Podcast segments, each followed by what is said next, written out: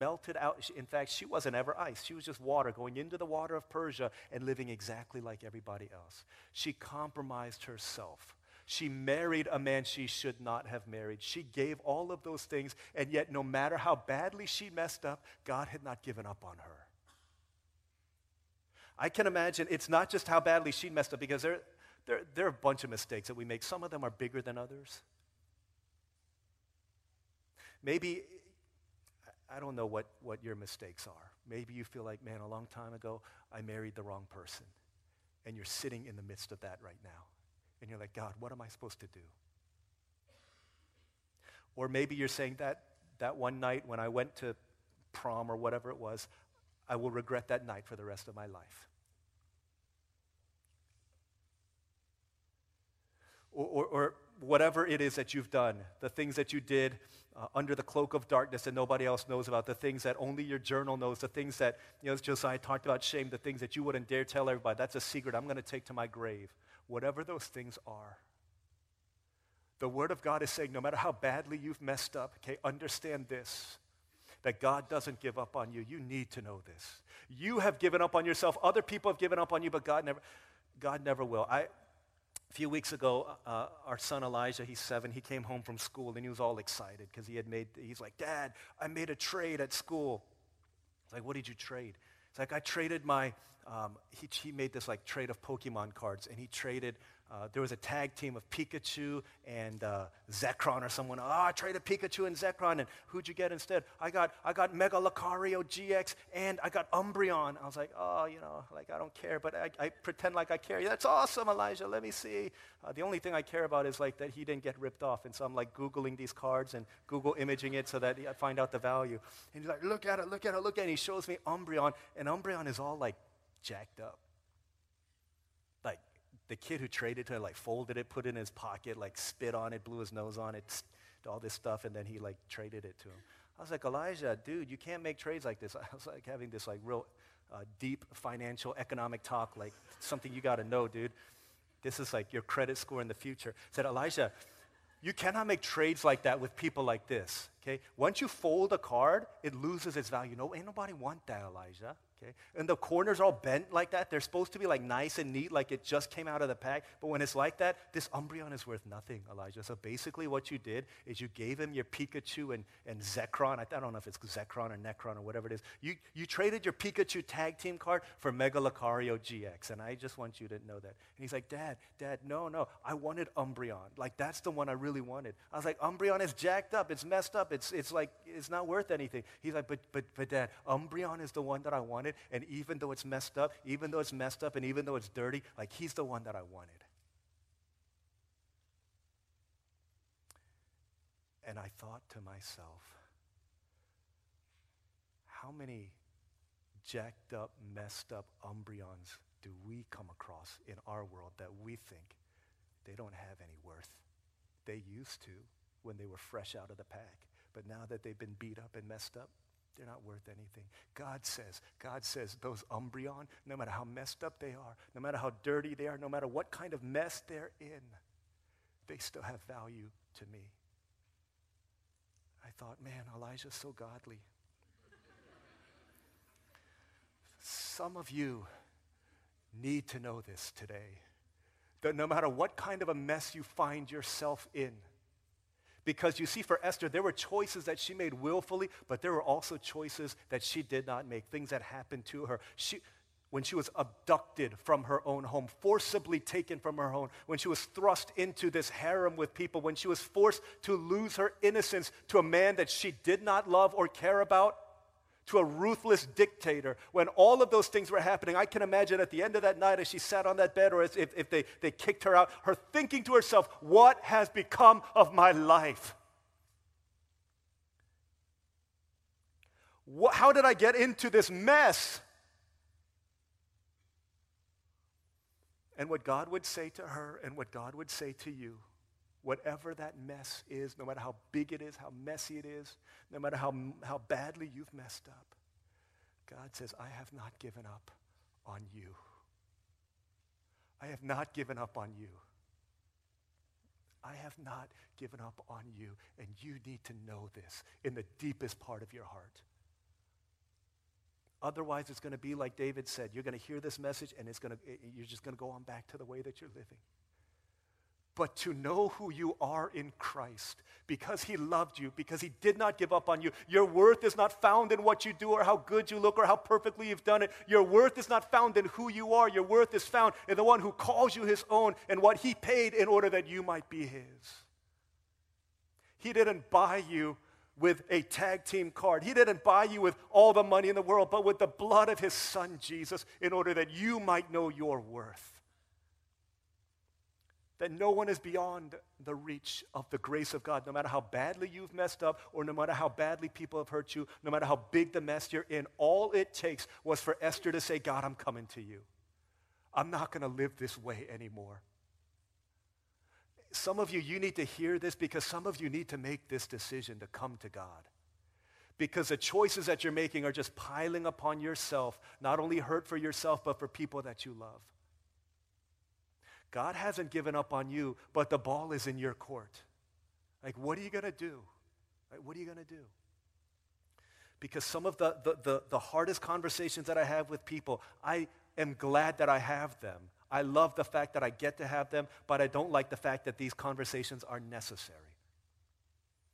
Or with people who said, and it's not just girls, but it's boys, who said, when I was a kid, dot, dot, dot. When I was with this babysitter, dot, dot, dot. When I was alone with this uncle, dot, dot, dot.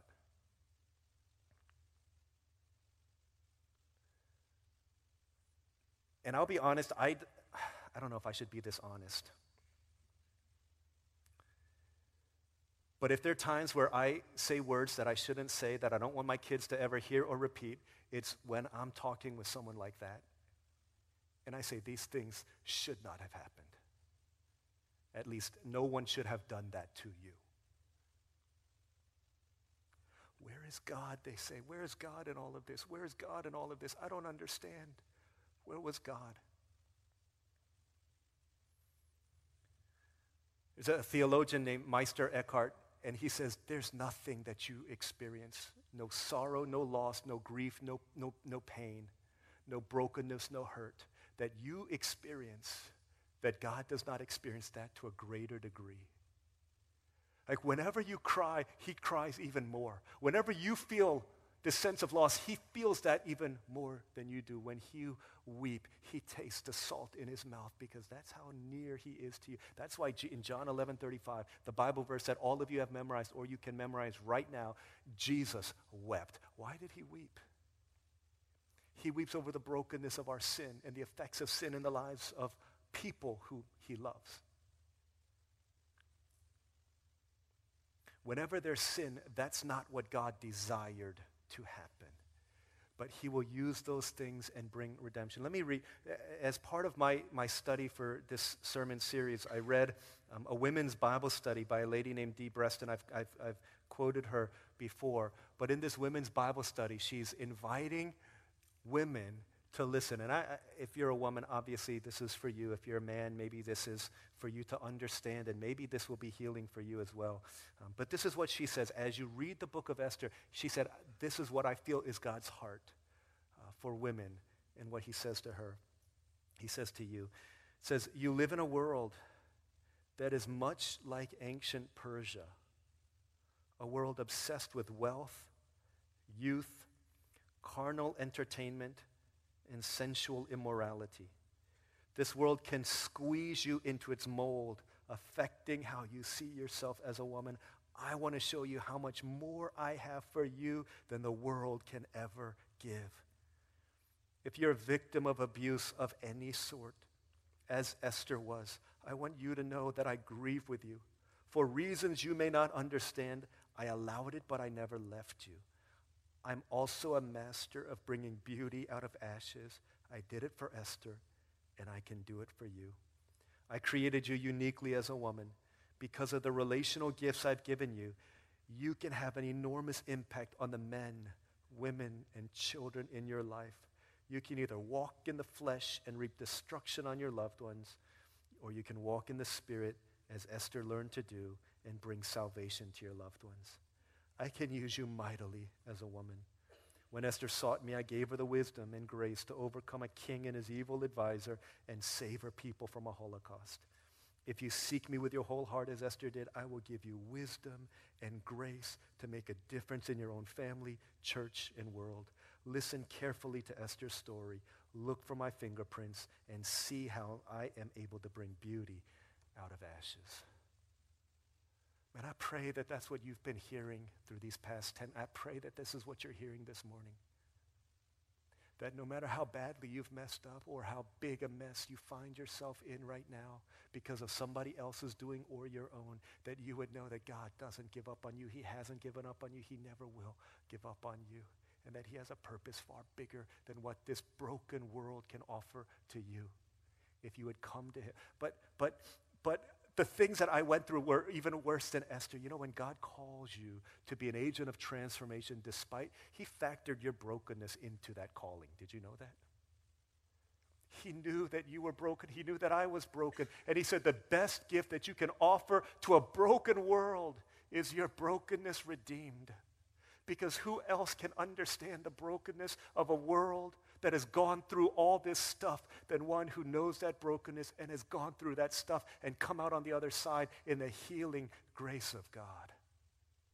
You have a gift and a mission and a purpose in this world, and God has called you to it so that you can bring transformation to the broken people that you encounter on a daily basis. This is your destiny as a people of God. Second thing that we see. The last thing that we see is that no matter how absent he seems, God will never leave you. No matter how absent he seems, God will never leave you.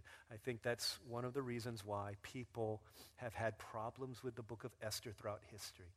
I've read through 10 chapters, DL, and I haven't seen the mention of God, no prophecy about Jesus. Nobody's ever worshiping. Nobody's talking about God. Uh, there's no prayer in it. There's fasting, but which may assume prayer, but there's, no, there's, there's nothing like that. God doesn't show up on any of these pages. How can this be part of holy, inerrant word of God? How can this be, how can this be breathed by God if the author's signature is not in it anywhere?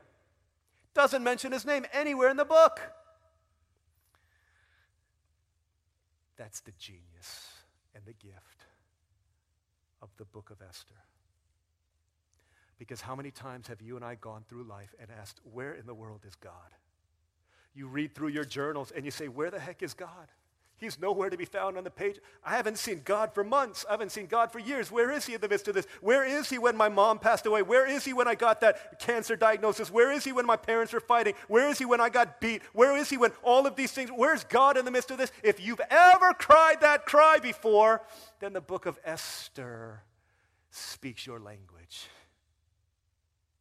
And it speaks the language of every believer who's walked the path of life in this broken world from St. Augustine to Mother Teresa to Charles Spurgeon to countless people today, and you ask anybody, any man or woman of God, have you ever felt that God had left you? And you ask, where was God? I, I can guarantee you every single one of them will say, yeah, I know what you're talking about.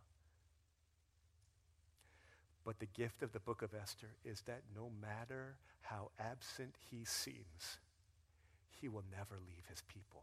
He will never abandon. Not for a moment was I forsaken. Not for a moment.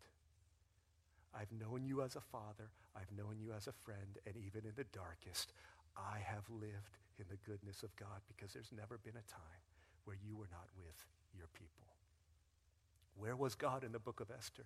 He was there when Vashti went from the queen to becoming deposed. He was there when Esther was in the right place at the right time, fortuitously rising to the position of queen. He was there when Mordecai uncovered that assassination plot. He was there when, when, uh, when Xerxes couldn't go to bed at night. He was there when uh, Haman just happened to overhear the plot to honor the man that the king wanted to honor. He was there when Haman tripped all over the sofa of Esther. He was there in the midst of all of those things so that the Jews would be delivered and the people of God might have a testimony. Their lives didn't end with a tombstone. It continued with a testimony, and that's the choice we face as we live in Persia. You're going to live for a tombstone, just like all the rest to become like everything else and everyone else. Or are you going to live for a testimony that my life made a difference in the lives of people in this world, broken as it is, is better because I lived in the midst of it for the glory of God? Not for a moment. If you're a child of God, were you ever, will you ever, have you ever been forsaken? God has met you and will continue to do that. I think one of the best apps that a parent of a teenager could have is an app called Life 360. Life 360 is basically, some of y'all have it, but I was introduced to it um, by, some, uh, by some friends in, in Virginia. Basically, it's a tracking app you, you put it on your phone and then you choose who your family members are. It's Manny, Elijah, Lisa, Olivia, and then um, you turn location permissions on and you can always see where they are. Whenever they go somewhere, you see where they go. Their battery is low, you know that. If they're speeding, you know that. All of these things that you can do on Life 360. But when my dad um, lost the ability to drive, uh, we got him Life 360 just so that we would always know where he is. My mom, my dad, myself, and my brother. And I turned on location permissions. I'm not sure that they know that, but I turned it on so that we could see where they are. My brother turned his off, so we never know where he is. But as I live here in Florida and my parents live there in Virginia, I get messages whenever they go somewhere. And it's kind of like I'm spying on them. It's kind of interesting. It says, Dad left Gainesville home. Right? But right after dad leaves Gainesville home, it always says mom left Gainesville home because she has to drive him everywhere. Dad is driving near Lee Highway. Right on top of dad's picture of his car, his face on a car is mom's face on a car. Right on top of it, mom is driving near Lee Highway. Dad arrived at church. Mom arrived at church. Right at this, it's always at the same time. And I think that is a beautiful picture of what God does with us wherever you go. David moved into the darkness. God moved into the darkness with me. David moved into the light. God moved into the light. David rolled up to church. David went home. David went to the park. Everywhere I am, God is there with me. And he's there with you. But where was God in that cold hospital room when a doctor came in and told me the news that I didn't want to hear? He was with you right there. Where was God when I got kicked out of my house on the one night, just happened to be the coldest night of the year in Florida, and I was sleeping all by myself? Where was God?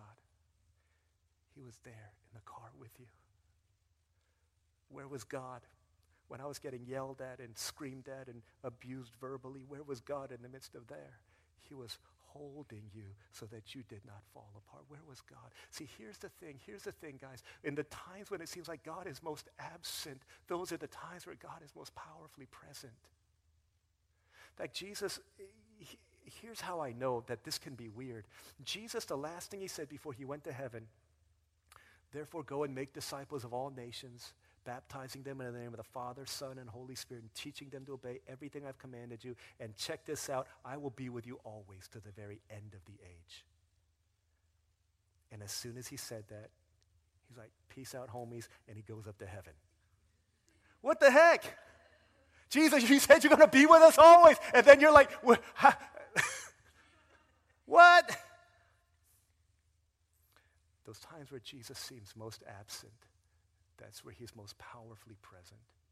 Because in order for that promise to be fulfilled, he had to go up in order that his spirit would come down. When he was with his disciples, Jesus was with his disciples, amongst his disciples. But when he went up, now God was in his disciples, the Holy Spirit living within them so that we know that wherever I go, he's with me. Whenever, wherever you move, he's with you there in those places. In fact, here's how in even greater way that I know.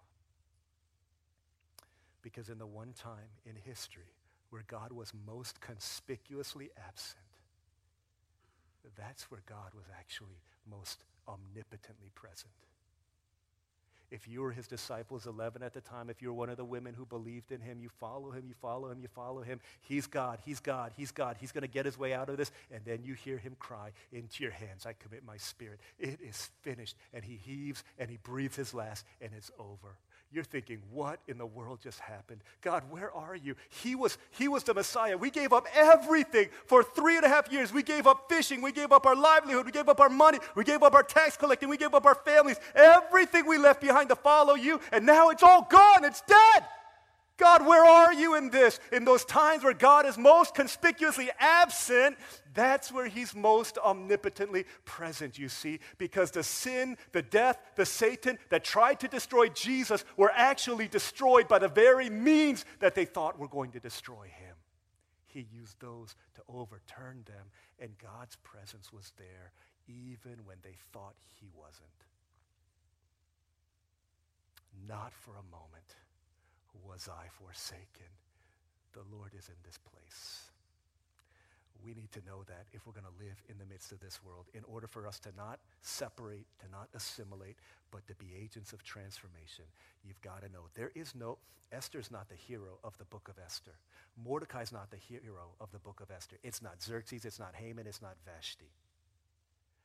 There's only one hero, and he's not named in this book. He's the hero that you and I need, and He's the hero that the world needs. Believe in Him, trust in Him, and let's lead others to find their hope in Him. Let's pray together.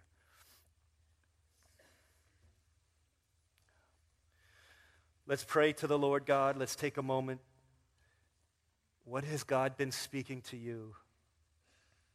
What has God been saying to you through the book of Esther, through Purim, through this message today? How do you need to respond? Maybe some of you need to say, God, help me to believe that you're here because I am, I am just a, a few days away from walking away from faith because it's just been really hard. God, I need to see that you're here.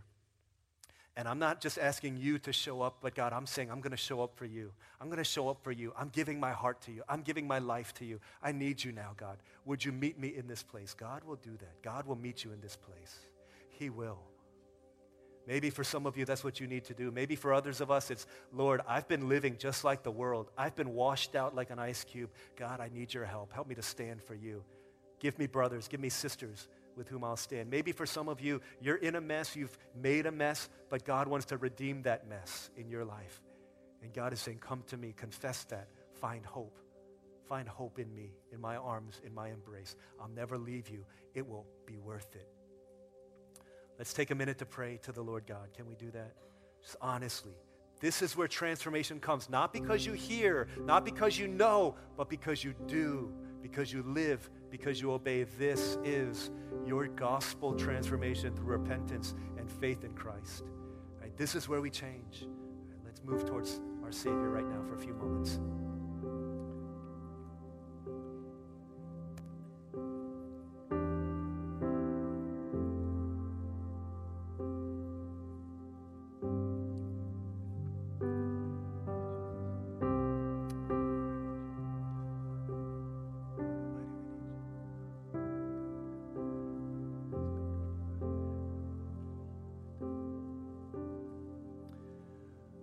Father in heaven, I think, um,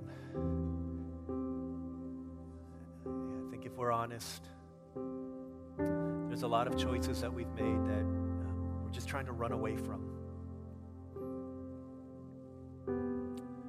We sang your goodness is running after me, but at the same time, sometimes we feel like my past is running after me. And, and it's just so tiring trying to run, trying to hide, trying to ignore, but it always seems to find us. Father, help us now, once for all, to surrender it to you. Say, God, I've made a mistake. I've sinned. I give it to you. Would you redeem it? Turn beauty from uh, ashes. God, I give it to you. I'm not defined by that anymore. I'm not gonna, I'm not gonna run from it. I'm gonna let you redeem it so that my life could be used for you. Lord, would you do this? Bring about redemption to our brokenness so that a broken world would find redemption in you and in your people. Father, help us. We need you desperately in need of you. Rescue us so that we might be agents of transformation in this world. Remind us that you're always with us, even when it doesn't seem like you are. May we walk by faith and not by sight. Thank you so much. We love you because you've loved us first. Keep on loving us. You never stop. In Jesus' name we pray.